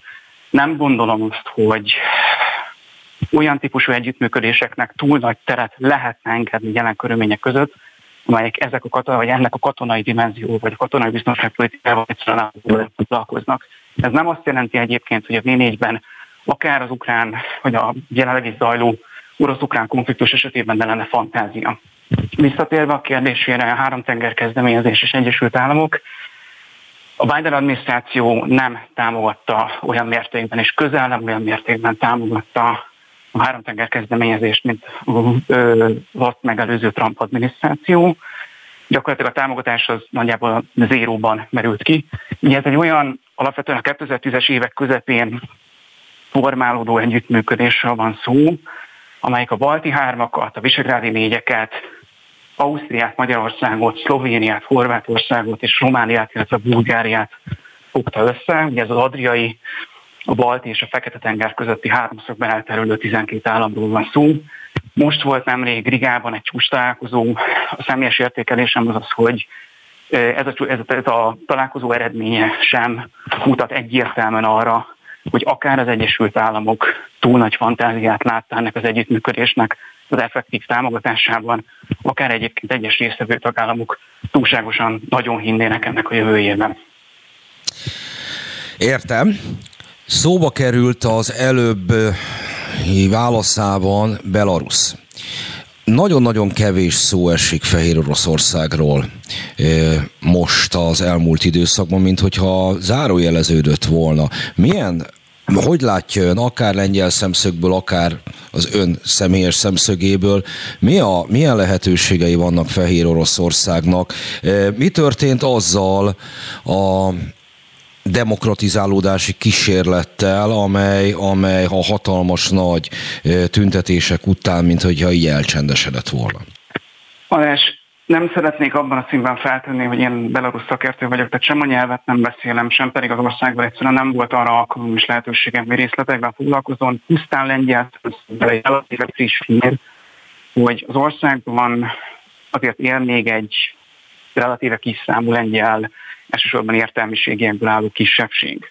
A kisebbség egyes tagjai, illetve konkrétan a vezetői ellen 2020 óta folyamatosan nagyon komoly eljárásokat folytattak le a kevésbé demokratikus vagy abszolút nem demokratikus belarusz állami szervek, és ezeknek az emberek egy része házi őrizetben van, most került át, és vagy börtönben. Tehát a, a lengyel sajtó nem igazán szokott a lengyel kisebbség helyzetével foglalkozni, ennek szintén nagyon-nagyon sok oka van, de az elmúlt mondjuk bő egy hónapban több olyan cikk jelent meg, amelyik a Belarusban élő lengyel kisebbség vezetőjének jelen pillanatban is sorsával foglalkozik.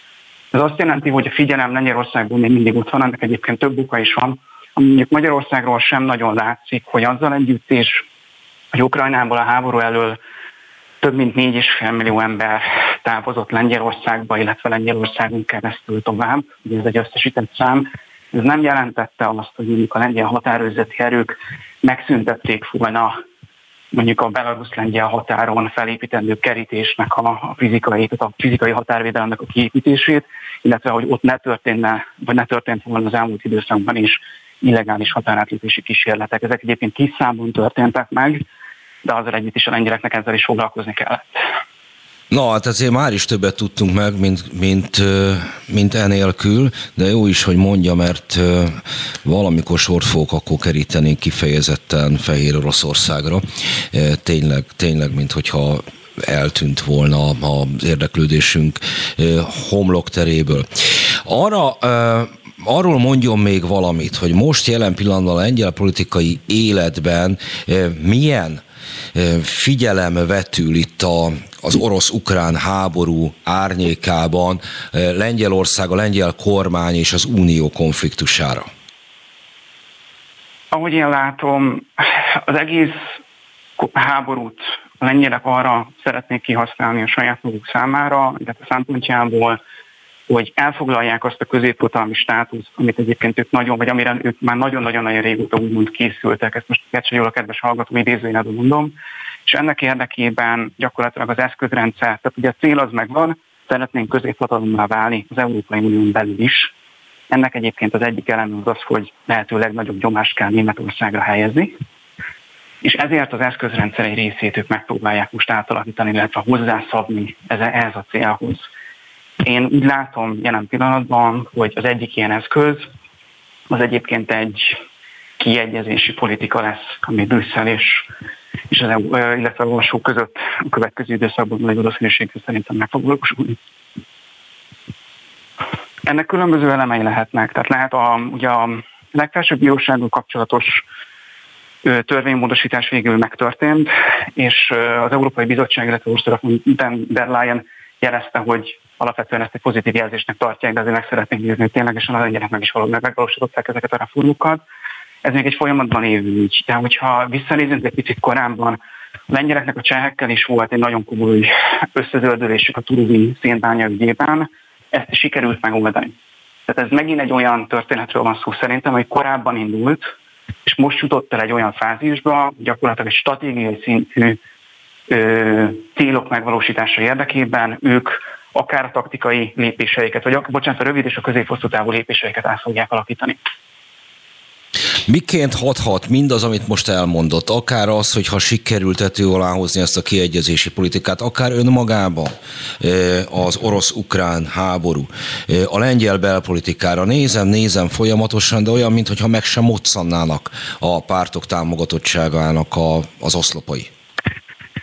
A kormányzó oldalról nézve ez azt jelenti, hogy azok a végrehajtott effektív lépések, akár háborúval, össze, háborúval összekapcsolva, akár egyébként, azok eleve egy olyan politikai csomagban lettek tálalva a belpolitikai életben, amiből egyszerűen mértékadó politikai párt nem tudott kibeszélni. Tehát nagyon-nagyon-nagyon kicsi különbségek azért voltak az elmúlt időszakban, Odáig azzal mindenki egyetértett, hogy hadseregfejlesztés például meg kell csinálni Lengyelországban. Az egyetlen egy nagyon apró kritika, amit láttam, hallottam, olvastam, az az volt, hogy miért éppen a harckocsizókat fejlesztjük, amikor a légvédelmi rendszert kellene fejleszteni. Erre mondjuk három hónapok később bejelentették azt, hogy a légvédelmi rendszert is fejleszteni fogják. Ez az egyik. Másik, egyszerűen a lengyel ellenzéknek jelen pillanatban nem nagyon van mozgástere. Azok a kérdések, amiket egyébként társadalmilag akár szerintem el kellene döntsön az ellenzéknek, hogy éppen mit gondol kérdésekről, Ilyen dolgokról beszélünk például, hogy a római katolikus egyház társadalmi szerepe, különböző szociális és társadalmi kutatások az állampolgároknak, menekült kérdés, nem tudom, mi lesz az ukrán munkavállalókkal, abortusz kérdése, stb. stb. Ilyen mértékadó ö, véleményt, illetve konkrét tervet a lengyel ellenzék bármilyen képviselőitől én nem igazán hallottam eddig. Másik oldalt meg gyakorlatilag van egy átrendeződő kormánypárti struktúra, Lengyelországban. Tehát nem feltétlenül szokták ezt így ö, ismerni Magyarországon, Lengyelország vonatkozásában, de ott is egy koalíciós kormányról van szó, amelyik kettő kisebb tagja gyakorlatilag bőven a parlamenti bejutási küszöb alatt található jelen pillanatban. Úgyhogy azok a mozgások, amiket egyébként a PISZ elnök, elnöke Jaroszláv Kaczynszki az elmúlt időszakban csinált, azokat racionálisan és a jelenlegi ismereteink alapján azzal lehet magyarázni, hogy esetlegesen a 2023 őszére tervezett önkormányzati és parlamenti választásokat vagy megpróbálják egymástól szétválasztani, vagy pedig megpróbálják ezeket előrébb húzni és vagy kitúlni. Szóba hozta az, az abortusz kérdést, és ezt is kérdezni akartam már előtte, tehát nem feltétlenül ezért. Milyen visszhangja volt, figyelte egyáltalán, hogy a, a múlt heti amerikai legfelsőbb bírósági döntés, ezt próbálta-e valamelyik lengyel politikai erő vagy civil mozgalom bármilyen módon felhasználni a lengyel abortusz vitában? A sajtó részéről ezek a, az összehasonlítások felmerültek. Én nem láttam őszintén, mert szintén direktben az az igazság, hogy elnézést kérek, erre nem kerestem rá. Én mértékadó vélemény, vagy bocsánat, bármifajta politikai véleménnyel én nem találkoztam ez ügyben. Értem. Nagyon szépen köszönöm, hogy velünk volt. Egyetlen egy kérdést azért feltennék még, így hogy is ment civilként, nem mint Lengyelország szakértő. Mert hogy itt azért arról szóltak az elmúlt heteink, hónapjaink, hogy, és innen indítottam a műsort is, hogy, hogy lassanként hozzászokunk ahhoz, hogy a szomszédban egy háború van. Ugyanerről számolt be a kárpátaljai beszélgetőtársam Iváncsik Attila nem sokkal ezelőtt hogy, hogy már Kárpátalján is, hogy hát igen, háború van. Meddig élhetünk így ezzel? Elképzelhető az, hogy ez egy tartós jelenség lesz az életünkben, hogy folyamatos háborús góc van a keleti szomszédunknál. Nagyon magánemberként azt mondom, hogy ez egy elhúzódó konfliktussá is válhat, és az indirekt kérdése az, amit most nekem föltett, az az, hogy elképzelhető hogy máskor is háború tör ki. Nagyon-nagyon-nagyon magánemberként ezt sem tudom kizárni. Hát az a helyzet, hogy én sem. Némileg provokatív volt a kérdésem, mert nagyjából egészében az összes beszélgető partneremmel erre jutottam ma. Hát nagyon szépen köszönöm. Én köszönöm. Zöldi Zsombor Lengyelország szakértőnek, hogy vendégünk volt. Attól tartok, hogy fogunk még erről a kérdésről is beszélgetni. Önöknek pedig köszönöm a figyelmet. Legközelebb szerdán lehet velem találkozni, de holnap is lesz beszóló.